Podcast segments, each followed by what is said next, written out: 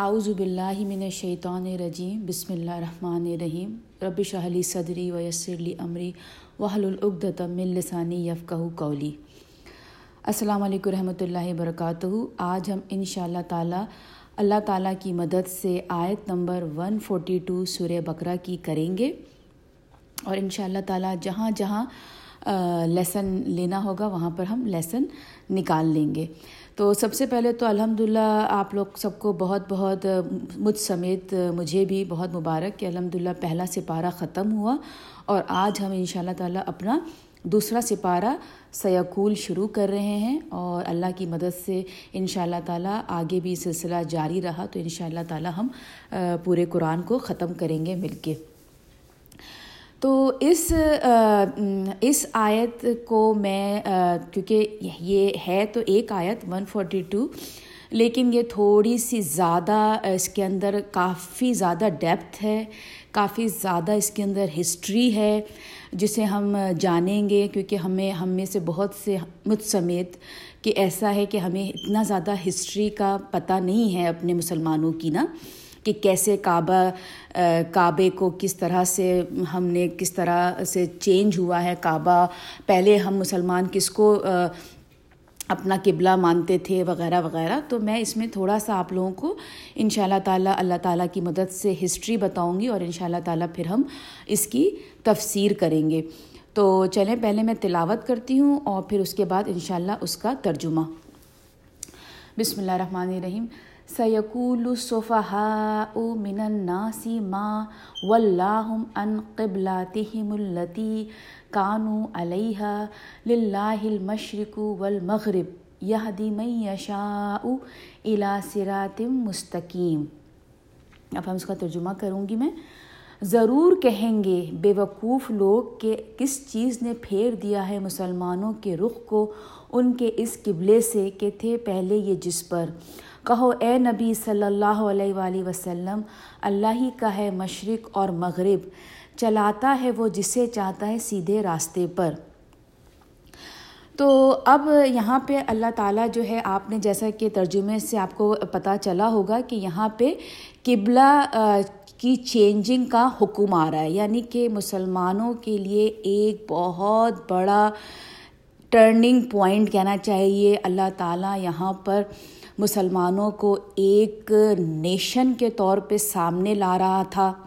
یعنی کہ جیسے ہوتا ہے نا، پہلے تو ساری چیزیں ایک اسٹرگل رسول پاک وسلم کی، صحابیوں کی ایک اسٹرگل چل رہی تھی اس وقت۔ لیکن اب ایسا موقع آ رہا تھا جہاں پہ اللہ سبحانہ تعالیٰ مسلمانوں کو اور دوسری تمام امتوں پہ اور تمام قوموں پہ کہنا چاہیے نا کہ فوقیت لے جا دکھا رہا تھا۔ یعنی کہ اللہ تعالیٰ یہاں پہ یہ پروف کر رہا تھا کہ دیکھو جو قومیں گزر چکی ہیں، جن کو میں نے اس کا رسپانسبل بنایا تھا کہ میرے پیغام کو آگے سے آگے پہنچاؤ، لیکن انہوں نے اس کا کام نہیں کیا۔ اب میں یہ ذمہ داری مسلمانوں تم پر دے رہا ہوں۔ اب میں تمہیں ایک بالکل نئی قوم کی طرح تمہیں زمانے کے سامنے لے کے آ رہا ہوں۔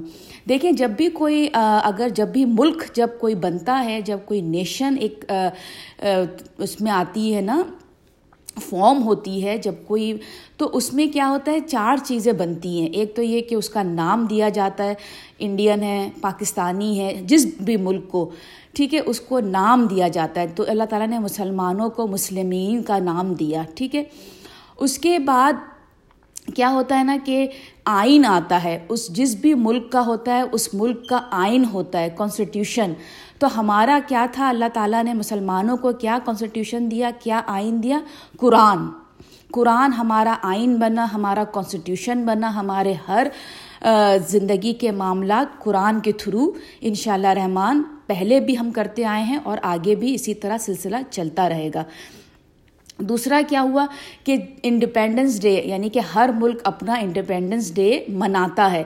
تو اللہ سبحانہ تعالیٰ نے مسلمانوں کو، کیونکہ جب تک اللہ تعالیٰ نے روز رمضان کا مہینہ ہم پہ فرض نہیں کیا تھا تو اللہ ہم دوسرے جو لوگ روزہ جس جس طرح سے رکھتے تھے، ہم اسی طرح سے انہی کے ہی دنوں کو ہم مطلب فاسٹ کرتے تھے، روزہ رکھتے تھے۔ لیکن اللہ تعالیٰ نے جب ایک نیشن بنائی تو ہماری فاسٹنگ ان سے بالکل ڈفرینٹ کر دی۔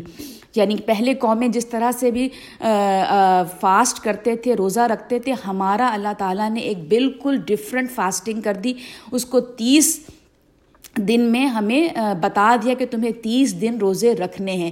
تو یہ ہمیں ایک پہلی قوموں سے اللہ تعالیٰ ہمیں ایک دوسری یعنی کہ ایک نئی قوم وجود میں آ رہی تھی مسلمانوں کی شکل میں، جو کہ رسول پاک صلی اللہ علیہ وسلم کے فالوورس تھے، امتی تھے۔ ٹھیک ہے؟ تو اب اب چوتھی کیا چیز اللہ تعالیٰ ہمیں دے رہا تھا؟ دیکھیں، ہر ملک کا جب ملک بنتا ہے تو اس کے، اس ہر ملک کا ایک کیپٹل بنتا ہے۔ پاکستان کا کیپٹل اسلام آباد، امریکہ کا کیپٹل واشنگٹن۔ تو اسی طرح سے ہر ملک کا تو اللہ سبحانہ تعالیٰ نے کیا کیا کہ مسلمانوں کو کیپٹل دینا تھا۔ تو اللہ تعالیٰ نے مسلمانوں کا کیپٹل کیا بنایا؟ خانہ کعبہ۔ مکہ جو بن مکہ میں خانہ کعبہ کو اللہ تعالیٰ نے مسلمانوں کا کیپٹل بنایا کہ دیکھو اب تک جو تم کرتے آئے ہو، جس کی طرف بھی تمہارا رخ تھا، تمہارا منہ تھا، اب تمہارا قبلہ چینج ہوگا۔ جہاں اور چیزیں تمہاری چینج میں نے کی ہے ایز اے نیشن اب تمہارا قبلہ چینج میں کر رہا ہوں۔ تو اس آیت میں اللہ تعالیٰ بالکل کہنا چاہیے نا کہ مسلمان وجود میں آ رہا تھا۔ ایک بالکل تب تک تو بات جڑی جڑی سی تھی۔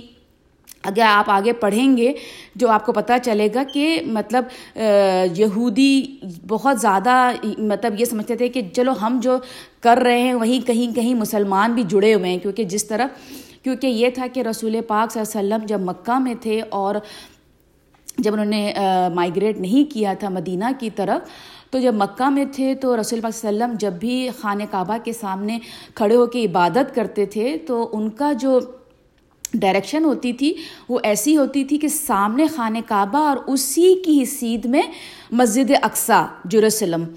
تو وہ عبادت جب بھی کرتے تھے تو وہ دونوں سامنے، بالکل سامنے ہوتے تھے۔ یعنی کہ خانہ کعبہ بھی سامنے ہوتا تھا اور اسی کی ہی سیدھ میں مسجد اقسا ہوتی تھی۔ ٹھیک ہے؟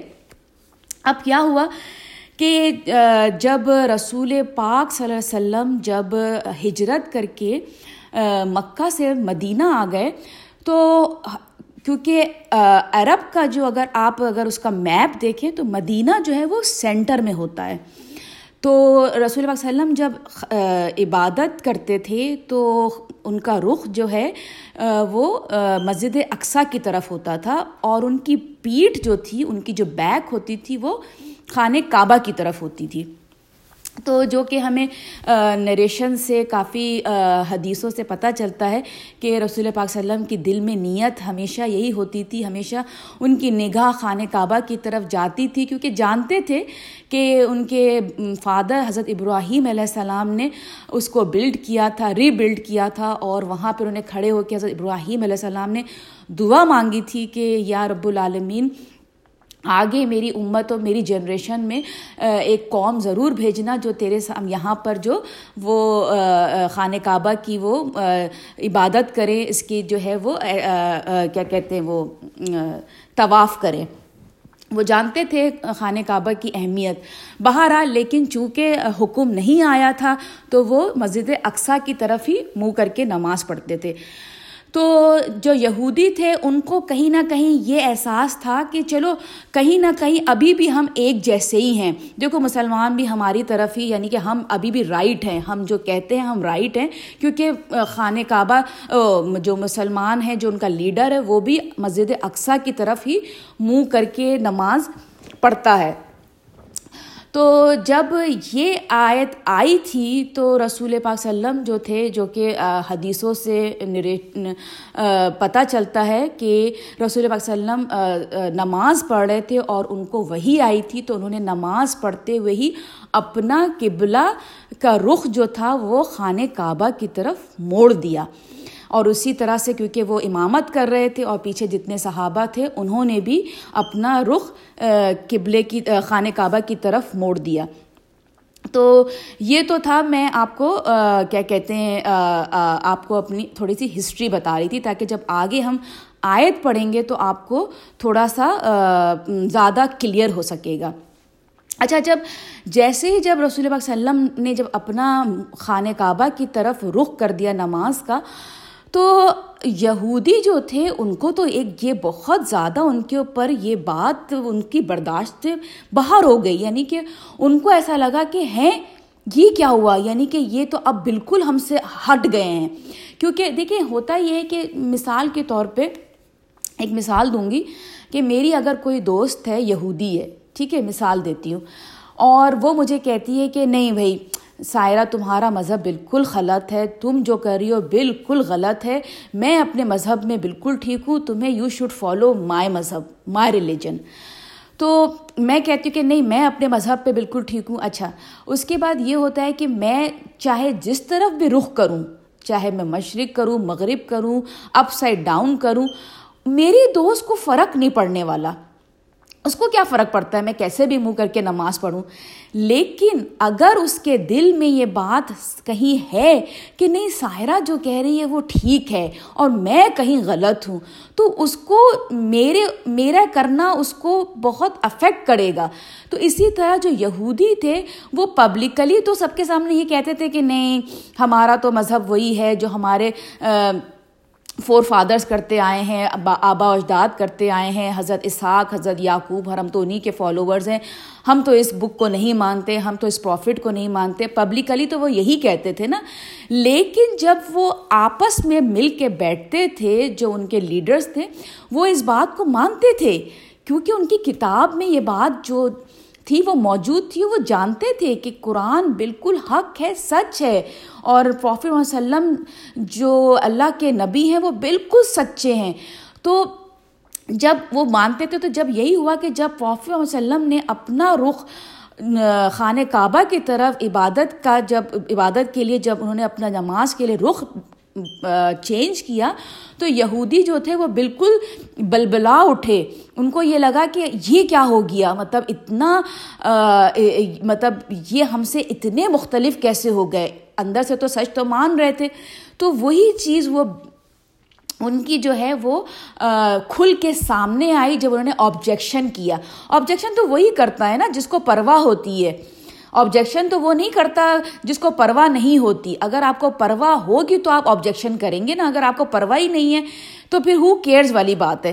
تو اب یہاں پر اس آیت میں اللہ سبحانہ تعالیٰ ان لوگوں کو بیوقوف کہہ کے مخاطب کر رہا ہے۔ اس لیے کہ بیوقوف کیوں کہہ رہا ہے؟ اب میں آپ کو بتاتی ہوں۔ اس کی دوبارہ میں آپ کو ترجمہ پڑھتی ہوں۔ ضرور کہیں گے۔ بے وقوف لوگ کہ کس چیز نے پھیر دیا ہے مسلمانوں کے رخ کو ان کے اس قبلے سے کہ تھے پہلے یہ جس پر۔ اب دیکھیں اللہ سبحانہ تعالیٰ نے اس آیت میں یہ بات مسلمانوں کو پہلے بتا دی کہ ڈیفینیٹلی ڈیفینیٹلی جب یہ رخ چینج ہوگا تو جو تم میں بے وقوف لوگ اب یہاں پہ اللہ تعالیٰ نے یہ نہیں کہا بے وقوف یہودی یا بے وقوف نصارہ یا بے وقوف مشرقی نہیں۔ اللہ تعالیٰ نے بات بالکل بہت خوبصورت اوپن چھوڑ دی کہ ابھی تم دیکھو یہاں پہ رخ موڑنے کا حکم آ رہا ہے۔ تم دیکھتے جاؤ تمہارے پاس کون کمپلین لے کر آتا ہے۔ جو کمپلین لے کر آئے گا وہی بے وقوف ہوگا۔ تو کمپلین لے کے کون آیا؟ یہودی آئے۔ کیونکہ ان کو یہ بات گوارا نہیں ہو رہی تھی نا کہ اچھا اب تم اپنا قبلہ ہی بدل لو گے ہم سے۔ کل تک تو تم ہمارے ہی قبلے کو، ہمارے مسجد اقسا کو تم اپنا قبلہ سمجھ کے اپنی عبادت کر رہے تھے۔ اب تم اس کو چینج کر رہے ہو۔ تو یہاں پہ اللہ تعالیٰ نے مسلمانوں کو پہلے بتا دیا، تو جب وہ آئے یہودی کمپلین لے کے، تو مسلمانوں نے دل میں کہا کہ ہاں دیکھو، ہمیں تو پہلے ہی اللہ نے بتا دیا ہے کہ یہی ہیں جو بیوقوف ہیں، جو آبجیکشن اور کمپلین لے کر آئیں گے۔ ٹھیک ہے؟ تو یہاں پر یہ بات میں نا ختم کرتی ہوں۔ اب میں اس کی اگلی جو ہے، وہ میں پارٹ بی میں بتاتی ہوں آپ کو۔ تاکہ آپ کی تفسیر، میں نہیں چاہتی کہ بہت لمبی ہو، تو ان شاء اللہ تعالیٰ ہم یہیں پر ہی اپنی بات ختم کرتے ہیں۔ آپ اپنا فیڈ بیک جب بھی مجھے دیجیے گا، اسی کے حساب سے دیجیے گا اور میں پارٹ بی میں آپ کو آدھا حصہ بتاتی ہوں۔ السلام علیکم رحمۃ اللہ وبرکاتہ۔